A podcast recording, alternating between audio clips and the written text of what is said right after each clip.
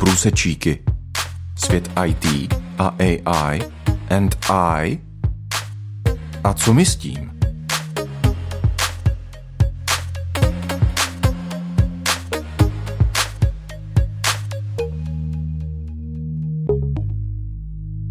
Milí posluchači, vítám vás u pořadu Průsečíky, který právě začíná na Rádiu 7. Od mikrofonu vás zdraví moderátor Petr Matoušek.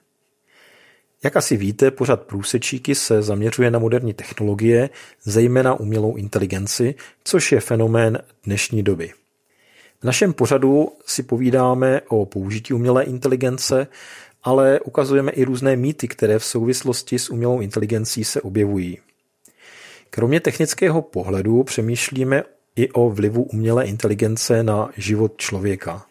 A zároveň hledáme průsečíky s biblickou vírou, jak se písmo dívá na tyto moderní technologie a jaké mají tyto technologie vliv na náš vztah s Bohem. Prudký nárůst vědomostí a také neomezená víra ve schopnosti umělé inteligence nás mohou vést k myšlenkám, že umělá inteligence všechno zvládne. Zajistí blahobyt pro člověka, dá mu pocit bezpečí, vyřeší různé problémy společnosti. Jak moc jsou tyto představy reálné a kde je vlastně rozdíl mezi vírou v Boha a vírou v umělou inteligenci, o tom si budeme povídat právě dneska. Dovolte mi, abych ve studiu přivítal našeho pravidelného hosta a autora pořadu Mariána Mužuchu. Hezký den, Marián. Ahoj Peter, ďakujem a takisto prajem pekný deň aj našim poslucháčom. Dnešní téma, jak jsem říkal, je trošku jiné než obvykle, ale bude opět o umělé inteligenci. Jak se dá skloubit víra v umělou inteligenci a víra v Boha? A jak se máme dívat vůbec na umělou inteligenci? Je to pracovní nástroj, nějaký spolupracovník, asistent, nebo mentor, nebo učitel? A nebo jde o novou verzi Pána Boha, kterého jsme si vyrobili? Ak by som veľmi rýchlo odpovedal na tvoju otázku, tak by som povedal, že v ľudskej mysli každá jedna z týchto alternatív je pravdivá. A viac menej ako keby si neprotirečí, všetko sa to dá nejakým spôsobom sklbiť a viac menej to hovorí o dnešnej dobe. Že umelá inteligencia v podstate je ako keby spôsob na naozaj vyriešenie všetkých problémov, ktoré človek si myslí, že má, alebo že našiel riešenie pre ten svoj alebo pre tie svoje problémy, ale skúsim to tak postupne. Predovšetkým umelá inteligencia nie je osoba. Prednedávnom som absolvoval seminár o etických dôsledkoch umelej inteligencie medzi veriacimi ľuďmi a bolo zaujímavé, že niekde uprostred som dostal práve otázku, že či je umelá inteligencia osoba. Bolo to prekvapujúce pre mňa kvôli tomu, lebo toto nie je také neobvyklé. Mnoho ľudí si myslí, že umelá inteligencia, keďže skrýva v sebe pojem inteligencia, tak musí to byť niečo, čo je čo má už sebavedomie, teda uvedomuje si samého seba. Je to jednoducho ľudská bytosť alebo nadľudská bytosť, niečo ako mimozemšťanie a podobne. Ale naozaj umelá inteligencia je súhrn dát a algoritmov, ktoré sú okolo toho. Samozrejme veľmi sofistikovaných, ale ovládaných človekom, stanovovaných človekom, rozvíjaných človekom, pečovaných človekom a tak ďalej. Čiže umelá inteligencia pojem alebo nejaký produkt, naozaj to nie je osoba. Samozrejme, niekedy sa to vydáva za mysliacu bytosť, eh, keď s ním eh, niekto komunikuje cez nejaké webové rozhranie alebo cez eh, nejaký terminál, kde sa ozýva dokonca hlas, prípadne poskytuje dáta do mobilu a tak ďalej. Takže vždy vyvoláva taký dojem, ale stále to ani mysliaca osobnosť nie je. Nie je to vlastne žiadna by, mysliaca bytosť. A to je veľmi dôležité si povedať hneď na začiatku. Pretože to potom stanovuje všetky ostatné odpovede. Umelá inteligencia nie je ani Boh. Pretože, a to je treba takisto zdôrazniť, opakuje všetky chyby človeka len v oveľa širšej miere, pretože má oveľa väčšie možnosti, ako ich e, prezentovať. dokonca ich znásobuje, pretože chyby, ktoré my robíme, si niekedy postupne uvedomíme, vrátime ich späť, ospravedlníme sa za ne a tak ďalej. Ale umelá inteligencia práve tohto typu, toho najnovšieho, e, nepozná nejakú typickú sebareflexiu. Keď niečo povie, tak e, nedá v zápäti druhú možnosť, že pomýlila som sa, našiel som lepšie riešenie a tak ďalej. Vždy to povie, to čo povie, s v podstate takou úplnou, absolútnou istotou. To samozrejme evokuje, že ide o Boha, ale, alebo o niekoho, kto je absolútne vo všetkom zbehli, ale nie je to tak. Umelá inteligencia zdedila všetky chyby človeka a to znamená práve aj ten pocit e, to, takej tej výnimočnosti a sebaistoty a tak ďalej. Má ale všetky danosti stroja. Je to mechanický, matematicky takmer bezchybný stroj, ale samozrejme so všetkými obmedzeniami, so všetkými tými hriechmi človeka, aké, akékoľvek si spomenieme. E, umelá inteligencia samozrejme, a to je veľmi dôležité tiež povedať, e, začína meniť myslenie človeka. Všetky jeho hodnoty, dokonca jeho správanie. A s tým je potom úplne automaticky spojený aj jeho vzťah s Bohom. Ľudia sa niekedy e, začínajú cítiť ako samotný Boh. A teda hovoria, že vraj vzťah s Bohom, tým, ktorým dovtedy mali alebo o ktorom vedeli, že existuje, že takýto vzťah oni už nepotrebujú. Dokonca im v tejto chvíli, keďže už majú nejakého Boha, ktorého si oni predstavili a ktorého vidia, vidia jeho dôsledky, teraz im takýto neviditeľný Boh, ktorý hovorí o hriechu, hovorí o pokání, taký im prekáža, pretože ich obmedzuje v sebarozvoji. Tu si však treba uvedomiť, že umelá inteligencia, keďže nie je samostatná, samostatne mysliaca, e, nemá ani úmysel vládnuť. Nie je to Boh, nie je to ani e, nejaký nástroj, ktorý sa rozhodne zotročiť človeka. Ale na druhej strane má tendencie manipulovať, zvádzať do klamstiev a tak ďalej, pretože poslúcha výstupy teda, pretože e, všetko to koná na základe vstupov, ktoré dostane a jeho výstupy potom e, sú také, že človek, ktorý tomu bezhranične verí, začína tomu jednoducho podliehať. Tých, ktorí sa rozhodli poslúchať výstupy, ktoré generuje umelá inteligencia, si z nej ako keby začali robiť predlženú ruku na hocičo. Dokonca s nimi s takýmito produktami umelej inteligencie konzultujú svoj denný režim, konzultujú psychické problémy, konzultujú všetky myšlienky, ktoré ich napadnú. Snažia sa vyriešiť akýkoľvek problém, pred ktorý ich postaví ten denný chod. A aj samotný ten taký pojem e, singularita umelej inteligencie, ktorý sa ako keby bežne spája s tým, že umelá inteligencia E, za istých okolností môže sa stať absolútna, absolútne vediaca, absolútne všade prítomná a tak ďalej, to, to znamená Bohom, tak aj toto všetko je v podstate produkt toho, že človek si vytvára taký ten obraz, že musím mať nad sebou niekoho, kto mi dokonale rozumie, kto o mne všetko vie, ale koho zároveň aj vidím. A tým pádom tá najbližšia je naozaj umelá inteligencia v mnohých prípadoch pre mnohých ľudí. Aj keď je to len nejaký myšlienkový konštrukt, ale stále je to pre nich taký boh, o ktorom vždy snívali. No ale toto všetko vlastne zodpoveda definícii modly. Umelá inteligencia sa naozaj v podstate stala modlou. Nie len pracovným nástrojom, nie len nejakým konzultantom, nie len nejakým zdrojom informácií, ale naozaj modlou. Ľudia naivne veria, že umelá inteligencia zastaví akýkoľvek kriminálny čin, pretože všetko bude vedieť, alebo nájde spôsob, ako urobiť prevenciu pred ňou. Pred všetkými možnými kriminálnymi činmi, aj tými najväčšími, aj tými najkomplikovanejšími. Pretože vraj bude vždy o krok dopredu pred bankovými lupičmi, zlodejmi, drogovými dealermi, ale dokonca aj pred šialenými strelcami a samovrahmi, pretože o všetkom bude vedieť.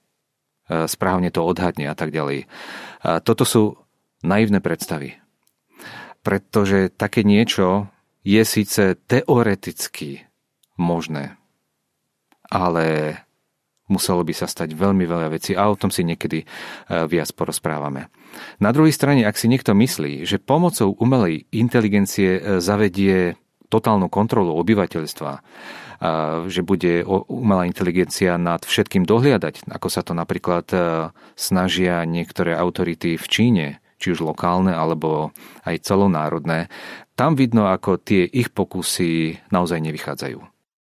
Z toho, co si říkal, mě napadá, může tedy umělá inteligence nějakým způsobem člověku ublížit, i když třeba nerozpoznává nějaké pocity nebo etickou zodpovědnost? Určite áno. Presne tak, ako môže človeku ublížiť napríklad odbrzdené auto alebo aký, akýkoľvek stroj, ktorý je bez dozoru a vykonáva niečo, kde my sa ocitneme v jej ceste a tak ďalej. Prednedávnom bola veľká aféra vo firme Tesla v Texase, ale aj e, v Japonsku, v niektorých e, výrobných robotizovaných továrniach, pretože tam došlo k útoku, priamému útoku robotov s umelou inteligenciou voči človeku. A pritom stačilo malé vychylenie z ich programu. E, v podstate porucha, ktorá sa hneď neodhalila, alebo bola pod nejakým práhom a preto bola zanedbaná, ignorovaná. Keď takéto problémy sa neriešia, potom vyvstávajú ďalšie a ďalšie, síce stále malé, ale nakoniec príde ako keby taký zlom a nastanú fatálne dôsledky. To znamená smrtiace dôsledky, buď priama škoda na stroji, alebo v tom samotnom systéme, alebo naozaj strata života. Keď inteligentné roboty so zabudovanou umelou inteligenciou napadnú človeka v takých továrniach alebo aj v domácnostiach, môže to byť spôsobené viacerými faktormi. Môže to byť napríklad chyba v programe, v celkovej architektúre, ako to bolo navrhnuté. Môže ísť o niečo, čo na čo nikto nemyslel dopredu. To znamená, že to bola chyba vlastne pri tom samotnom dizajne, keď sa to navrhovalo. Zanedbala sa bezpečnosť alebo testovanie na bezpečnosť. Alebo to môže byť to, že e, ten robot alebo tá umelá inteligencia, ktorá ovláda nejakého robota, e, neporozumela inštrukcii človeka, e, došlo k nejakej nesprávnej interakcii a tie potom vyvolali úraz alebo úraz končiaci smrťou. Prípadne mohlo ísť o, vš- kde všetko bolo vopred stanovené, zabezpečené a tak ďalej, ale došlo k nečakanému zvratu okolností, ktoré nikto nemohol naprogramovať.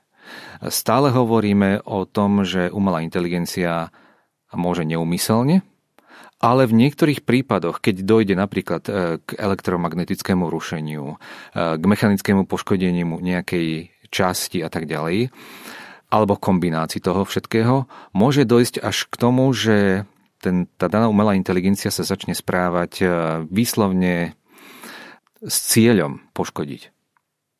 A potom už nastáva vlastne situácia, ktorej sa každý bojí, že umelá inteligencia sa postaví vedome proti človeku, začne ho nejakým spôsobom buď e, poškodzovať, týrať alebo dokonca zabíjať, čo je samozrejme súčasťou mnohých e, tých šialených scenárov o tom, že umelá inteligencia nakoniec zničí celé ľudstvo vedome a tak ďalej.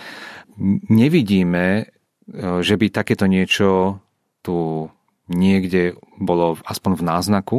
Vidíme, o, vidíme skôr ojedinele prípady, keď umelá inteligencia niekoho poškodila, ale nezabúdajme, že v momente, keď umelá inteligencia bude niekedy v budúcnosti nasadená takmer všade, takáto situácia môže nastať. Ale nebude to v dôsledku toho, že sa niekto alebo nejaká umelá inteligencia rozhodla zničiť ľudí, ale skôr to, že človek buď zabudol na svoju vlastnú ochranu, alebo vedome tejto umelej inteligencii odstránil všetky bezpečnostné štandardy a rozkázal jej nejaké poškodenie nepriateľa istej skupiny ľudí alebo dokonca všetkých ľudí na celom svete. Takže je za tým vždy práca človeka.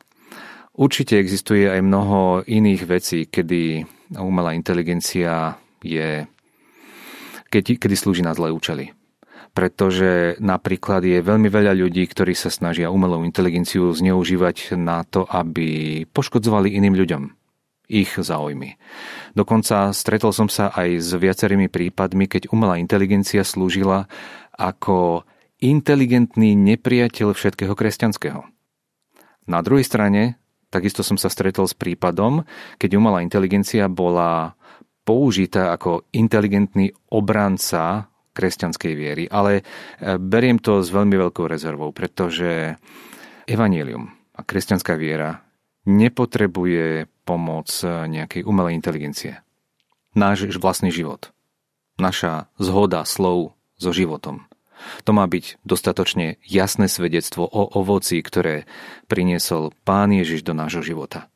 A tým pádom dosvedčuje o tom, že to, čo hovorí Biblia, o čom hovorí pán Ježiš v Biblii, že to je pravda. Ak potrebujeme múdrosť na to, aby sme obránili evanílium, potom nám ju Boh v pravý čas dá. Nepotrebujeme na to ľudskú múdrosť v podobe umelej inteligencie. Aj keď je to také, také lákavé. Evangelium je dobrá správa, ktorá je natoľko prístupná, že jej porozumie aj málo inteligentný človek. A to je práve výhoda Evanielia. Já bych se zeptal ještě na jednu věc, která mě v té souvislosti napadá, když se bavíme o víře v umělou inteligenci nebo ve víru v Boha.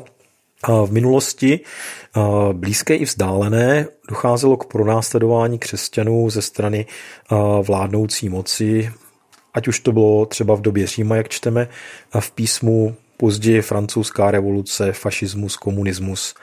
Možná to není vhodné srovnání, ale může se stát, že umělá inteligence bude nepřátelská vůči křesťanství?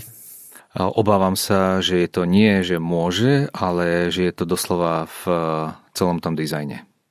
Pretože umelá inteligencia ako keby chcela slúžiť všetkým. Vyhovieť všetkým. Ale zvláštne je, že nemôže vyhovieť nárokom živého Boha Biblie pretože Boh Biblie hovorí o tom, že, že Pán Ježiš je cesta, pravda a život. A nikto iný neprejde k Otcovi len skrze Neho. Tým pádom všetky ostatné náboženstva, všetky ostatné viery a všetky ostatné cesty označuje, že sú falošné. Toto je pre umelú inteligenciu, ale pre aj mnohých iných ľudí vážny problém, pretože chcú žiť v tzv. veľkej tolerancii, keď každá myšlienka, každý názor akceptuje jeden druhého. Spolu nejakým spôsobom spolupracujú na veľkom diele seba rozvoja alebo rozvoja celého ľudstva. Ale kresťanstvo hovorí o zapieraní. Hovorí o tom, že má človek položiť svoj život aby ho získal. To je v obrovskom rozpore s tým, čo je múdrosť tohto sveta, ktorá je vlastne prezentovaná práve touto umelou inteligenciou. Keď si už spomínal práve tie komunistické režimy, fašizmus, e, francúzsku revolúciu, ktorá vlastne bola ateistická, tak e, dá sa povedať, že v podstate ako dnes, ako keď cez nejaký kopírák e, čínske produkty umelej inteligencie napríklad eh, vedomé a veľmi premyslene útočia proti všetkému kresťanskému. Propagujú komunizmus, eh, bojujú proti tzv. tmárstvu, to znamená aj proti kresťanstvu. Práve umelá inteligencia v Číne dokonca vyhľadáva ľudí podľa toho, ako sa tvária, aký majú postoj tela, ktoré sa podobajú na to, že títo ľudia sa modlia aj keď sa modlia v tichosti, ale je to jednoducho na nich vidno. Keď je niekto podozrivo šťastný, keď má niekto stabilnú psychiku alebo nezištne bez nároku na odmenu pomáha iným, už je podozrivý. Podozrivý z toho, že je kresťan. Keď je odlišný od tohto sveta svojou dobrotou, tak ako aj v písme je písané, umelá inteligencia sa naučí, že tento človek alebo takýto typ ľudí pre väčšinu ľudí jednoducho nebezpečná, je, je škodlivá.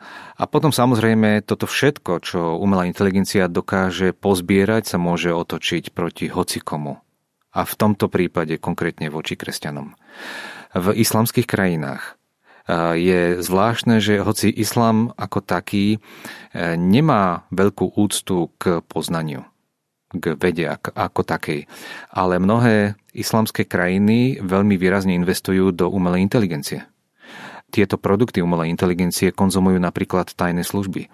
Zapájajú do túto umelú inteligenciu do argumentov proti kresťanstvu. Používajú ju na odhaľovanie napríklad aktivít kresťanských misionárov. Vyhľadávajú členov podzemnej cirkvi a podobne. No a nezabúdajme práve takúto najväčšiu skupinu, aspoň v tej našej kultúre, ateisti. Tí najčastejšie používajú umelú inteligenciu na e, systematické podkopávanie, aspoň as, tak si myslia, pravdivosti Biblie a spoľahlivosti e, základných e, kresťanských pravd. Niekedy mi to prípada, ako keby všetky tieto útoky vlastne boli tie isté, ako zažil apoštol Pavol. Keď sa ocitol v putách, keď bol vyšetrovaný, ocitol sa pred Agripom a Festom a kde sa mal obhájiť. A keď sa začal obhajovať, eh, tak ho zastavili a povedali mu, blázniš, Pavol, tvoja mudrosť ťa vedie do šialenstva a tak ďalej. Pretože nechceli veriť, že to, čo vlastne im hovoril, naozaj prežil. Že sa stretol s pánom Ježišom Kristom osobne. Pán Boh eh, sa protiví každému bláznostvu, každej píche, namyslenosti a bezbožnosti tak o tom čítame v Biblii. Prepísanie a pozmenenie zmyslu toho, čo je napísané v Biblii pomocou umelej inteligencie, to je, to je skutočné bláznostvo. Pretože to hovorí o tom, že taký človek sa nevie pokoriť pred mocným a všetko vediacim a všetko rozumejúcim Bohom. Tým Bohom, ktorý všetko stvoril, ktorý všetko má vo svojich rukách. Ľudia dnešnej doby chcú radiť Bohu, poučovať ho, prevziať e, ako keby takú manažerskú úlohu. A svojím spôsobom chcú manipulovať s dobrom a zlom. Najprv samozrejme v definícii, potom ale vo všetkých aspektoch svojho života. Chcú sa stať Bohom pre seba samých. Chcú vládnuť nad svojim životom a myšlienka Boha vládcu pána ako všemocného a vševediaceho majiteľa celého vesmíru, ktorý zároveň hovorí o tom, čo je dobré a čo nie, čo je hriech a čo nie. Pre nich je takáto myšlienka naraz cudzia. Naša snaha stať sa Bohom, myslím tým všetkých ľudí, snaha, je naozaj niečo, čo prináša zlé veci. Takíto ľudia sú oklamaní, oslepení a zvedení. Hriech prišiel do nášho života, nakazil nás a títo ľudia ani nevidia, ako sa nechali tým istým hriechom ešte viac oklamať. Avšak mám jednu veľmi dobrú správu. Boh sa chcel stať človekom. A aj sa mu to podarilo. V osobe pána Ježiša Krista. Bolo to veľmi dobré a prinieslo nám to veľký užitok. E, naša snaha stať sa Bohom nám priniesla len zlé veci. Ale On priniesol pre nás odpustenie, milosť a väčší život. Pre tých, ktorí uveria v Neho a ktorí Mu odovzdajú svoj život. A do takéhoto života, ktorý je v rukách skutočného Boha, inteligentnejšieho než akákoľvek umelá inteligencia, do takéhoto života pozývam každého, kto nás teraz počúva. A děkuju, Marian. Jak si říkal, ten život s panem Ježíšem v dnešní době nám může připadat jako bláznoství, stejně jako v době Apoštola Pavla, ale písmo nám ukazuje, že to je ta jediná správná cesta, která vede k věčnému životu a také k radosti a, plnosti v životě. Tak jsem rád, že jsme se o tom dneska mohli pobavit a a loučím se s vámi, milí posluchači, z pořadu Průsečíků, který jsme vysílali na Rádiu 7. Přejeme vám hezký den a těšíme se, že se opět někdy setkáme zase při vysílání Průsečíků. Od mikrofonu se loučí Petr Matoušek a také náš host a autor pořadu Marian Možucha. Naschledanou. Dovidenia.